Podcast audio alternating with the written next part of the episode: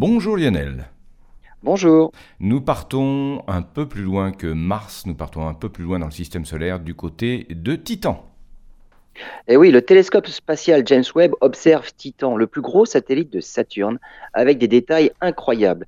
Titan est la seule lune du système solaire avec une atmosphère hein, très dense, faite surtout d'azote moléculaire à plus de 98% et d'un peu de méthane. C'est aussi le seul astre du système solaire, autre que la Terre, à posséder des lacs et des rivières, mais faites d'hydrocarbures liquides, du méthane et de l'éthane liquide.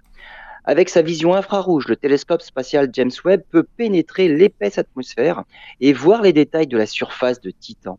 En plus de la surface, les astronomes ont pu observer un nuage très lumineux dans la région polaire de l'hémisphère nord, au-dessus de la mer Kraken. Ce que l'on connaît de Titan montre que les nuages se forment facilement dans l'atmosphère dans l'hémisphère nord de Titan à la fin de l'été, lorsque la surface est réchauffée par le Soleil. Avec l'acuité visuelle de James Webb, on peut suivre l'évolution de ces nuages.